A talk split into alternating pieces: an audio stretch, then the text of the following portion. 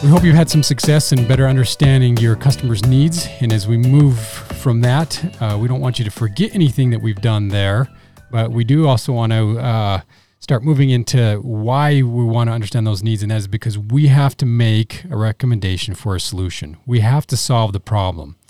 And that's uh, a big task that often we take on as understanding uh, our product, uh, how well we believe in it, and other components that might go with it so that we can make a solid recommendation to our customers that is meaningful to them so that they walk away going, wow, great experience, great product, they nailed it. Okay, that's what we want to have happen every time that we make a solution. Okay, so the first point that we're going to really hound when we talk about this solution process is one is product knowledge. Okay. Mm-hmm that is so key to better understanding um, well, I guess not better understanding, but it's key to allow you to um, sell what they really need.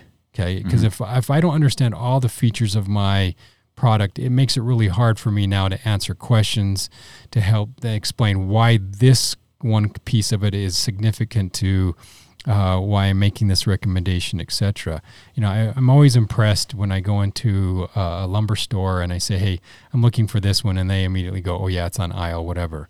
Mm-hmm. Um, the fact that they have cataloged all that stuff inside that store is so impressive to me, and that's what we're kind of looking at is is how well do you know and understand that, and what is the depth of what you understand.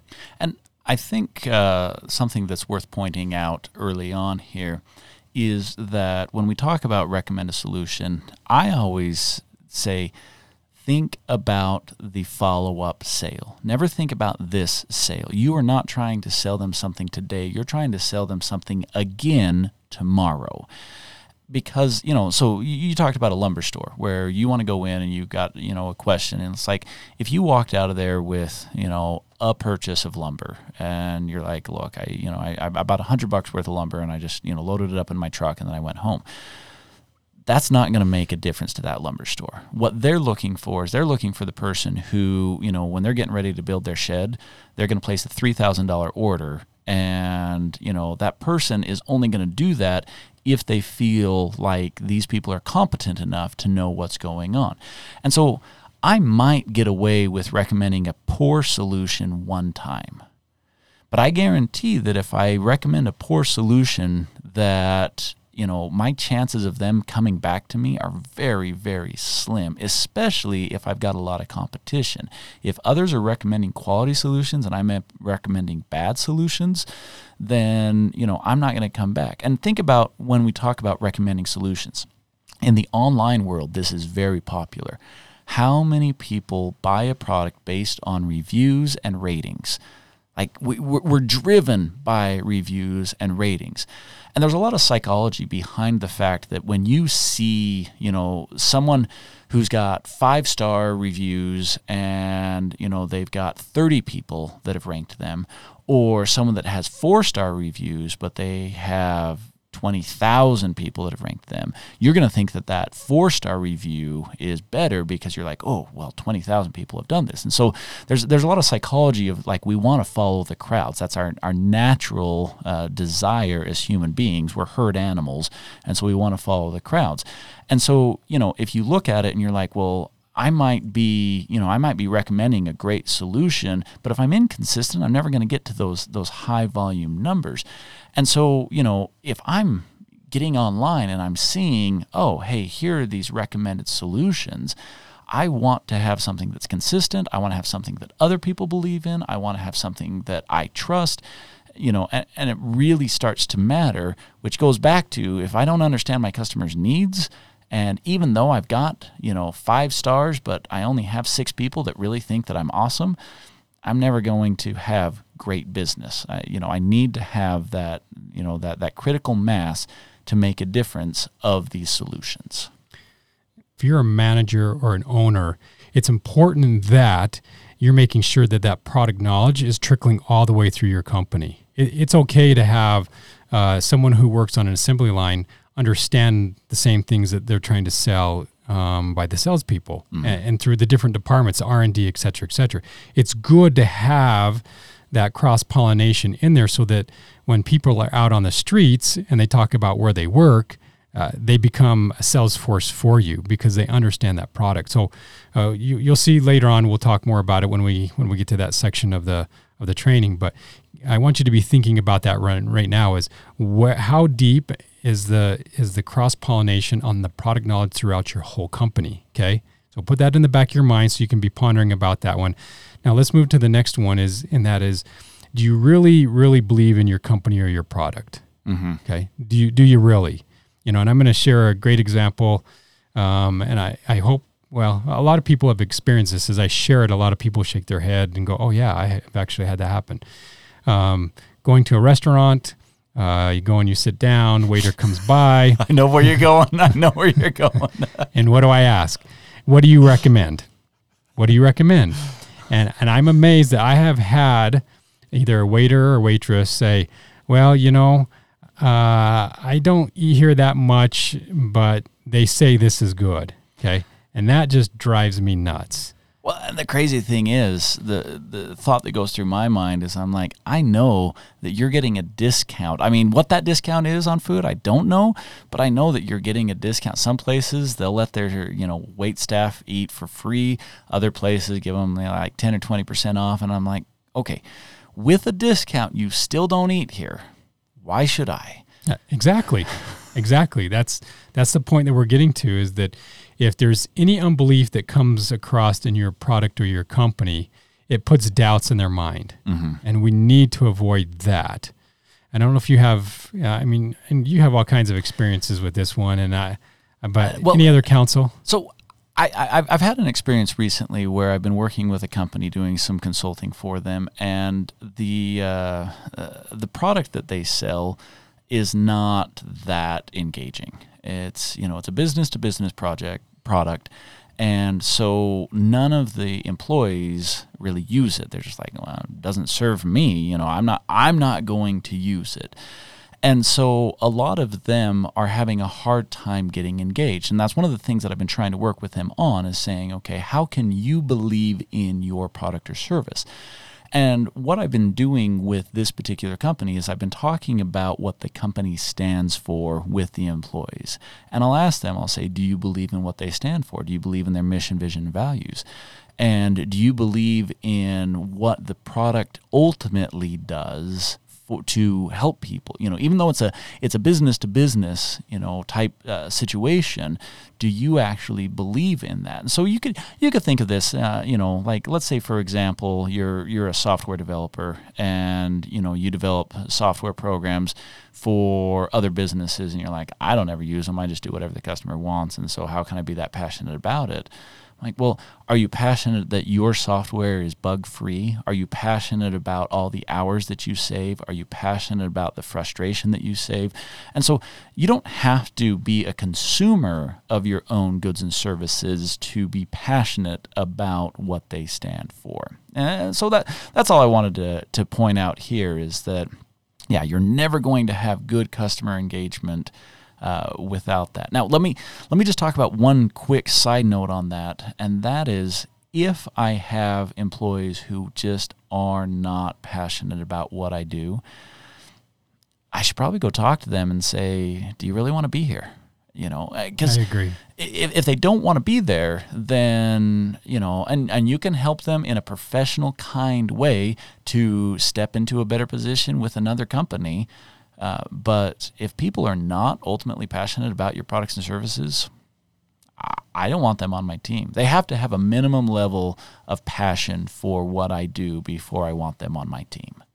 Yeah, I, I, I totally agree with that. Now, what makes my business, or why do they want to do business with me? What's so unique about me that sets me apart from uh, from other competitors or products out there? Um, so, why should they do business with me? Okay, and as you start putting your thoughts together on this one, it can't be things like. Um, uh, well, I hope you're not the only gig in town because nowadays with the internet, it's going to start to kill you. Um, it can't be we can't be things like well we have amazing customer service even though it, it, there might be something to that I don't discredit it because I I still I saw a LinkedIn thing just this morning how someone shared an amazing customer experience they had and I went kudos that that's stood out. But if you have amazing customer service, then you can pinpoint what it is. You know, like are you the most knowledgeable? Are you the most friendly? Are you the most convenient or fast? You get them in and out super quick. There's got to be something specific, and there it's rarely one thing. It's usually a combination of several things that make that customer experience really stand out. So if you can't pinpoint those down, then I'm going to agree with you. You can't put that down on the list as a unique selling proposition where it's just like we're the best because we're the best. I'm like, nope, doesn't work that way. Sorry. And and I'm also going to, uh, as part of this, tell you be very, very, very careful if you put price. Okay. Because uh, if you're putting price, it means you're playing in a commodity market, which is a whole different discussion. But um, that we won't have probably in this training. But uh, that's one area that that we don't really want to compete on price. It's a tough realm to live in, even though price might be a factor in there. Um, it, we don't want price to be in there. So we're looking for that uniqueness that really sets us apart uh, from someone else of why they should do business with us. And it, and it literally it might be the fact that look, uh, we might be slightly higher in price, but we are through, you know, step by step through that process when you go through and, and picking on like a home remodeling situation that, that as you look and value, you know, value, uh, no, reanalyze your rooms when you're looking at colors and, and uh, style and other things that, that we come in and we do that free consulting because we make our money on the product side of it. But on the other hand, um, so, anyways, think about what's unique about that, and you'll see a couple blanks down there to start sharing some of those ideas um, that really make you specialized, uh, either product or service that sets you apart. So, um, just to give a couple examples to get you thinking a little bit, uh, I had the opportunity to work with a freight forwarder that uh, was connecting with a uh, with a wholesaler manufacturer. And the person that did the uh, shipping for the wholesale manufacturer was talking to this freight forwarder, and they were saying, look, for us, the number one thing we care about is how much we can trust you and what kind of conversations we can have with you. We want in person, real time conversations because trust is so critical. Now, they do a lot of shipping, international shipping, they do domestic shipping all over, and so shipping is very important to them. And in this instance, for this company, they were looking at it and they're saying, when I do these shipping, shipping rates change all the time. Shipping dynamics change all the time if I go after the lowest cost or the lowest price, then that's just going to change. And I know it's going to change. I need someone that can help me navigate the complexities that are constantly popping up. And so, you know, having that expertise, that trust, that ability to change in an ever changing environment can be a great, unique selling proposition. And, you know, this freight forwarder, they actually did an excellent job because when they came in, the first thing they said is they said, look, we're going to let you know what we can do, but we might not be the best fit for you. And, you know, the, the potential customer really appreciated that because they felt like they weren't trying to sell, they were trying to provide a valuable solution. And if they weren't the valuable solution, they were willing to walk away. And they made that clear up front. You know, so that's the kind of stuff that we're looking for when we say a unique selling proposition of, you know, what what really matters. I don't know if you have any examples, Ethan, of, of other things that you could think of. Yeah, we were just working with um, a, a company that you know, normally I wouldn't think of this as a unique selling proposition, but in today, I, uh, post COVID, it, it, certainly is, and that was uh, we have product in stock. Okay, mm-hmm. so uh, in the construction construction industry, building material, things like that. Um, they have hung their hat on that we have it in stock. We can start today, guaranteed. Mm-hmm. And and that uh, they're not the lowest price, but they're not the highest price. But I'll guarantee you, uh, the fact that that when you go there and you know that when I get ready to do this deal, that they're going to start tomorrow, they are going to start tomorrow. Yeah, and, and that that has become a unique selling uh, proposition for them because no one else is able to say that. And I love that example for two reasons. One is it only works if there is that relationship of trust.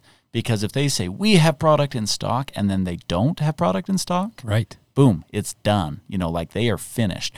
So, you know, they step one, they did that relationship of trust, but step two, they understood how critical because two years ago, pre-COVID, we have product in stock. Yeah. Cool. You know, I mean, everyone's talking about two day delivery or one day delivery. We don't care where, you know, whether you have product or not. But today, they care. So they understood the customer's needs. They have a level of trust so that the, cu- the customers believe them. And so now they can recommend a solution. So I think that's a great example of showing this process going step by step. So while you have the mic still, let's talk about cross selling. Okay. So when we're cross selling, we're looking at solutions, and solutions are not isolated. We don't want to have just a single solution. We want to have a package deal. People don't come, I mean, the simplest way to put it is when I go through the drive through, I don't just want a burger. I want a burger, a fries, and a drink.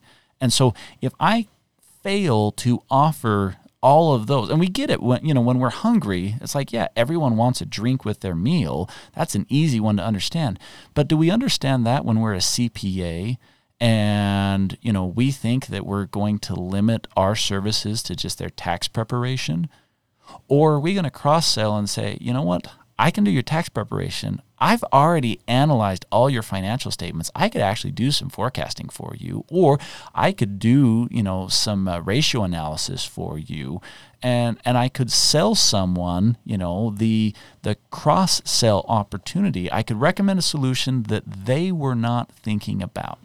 And to me, that's really where cross selling becomes powerful, is because your customers come to you with a problem but they don't necessarily know all the solutions. And if you limit it to just say, oh, you need your taxes done? Okay, I can do your taxes. Boom, done. You know, that's it. But if you say, I can do your taxes and for a very nominal fee because I've already analyzed everything, I can do a ratio analysis for you too.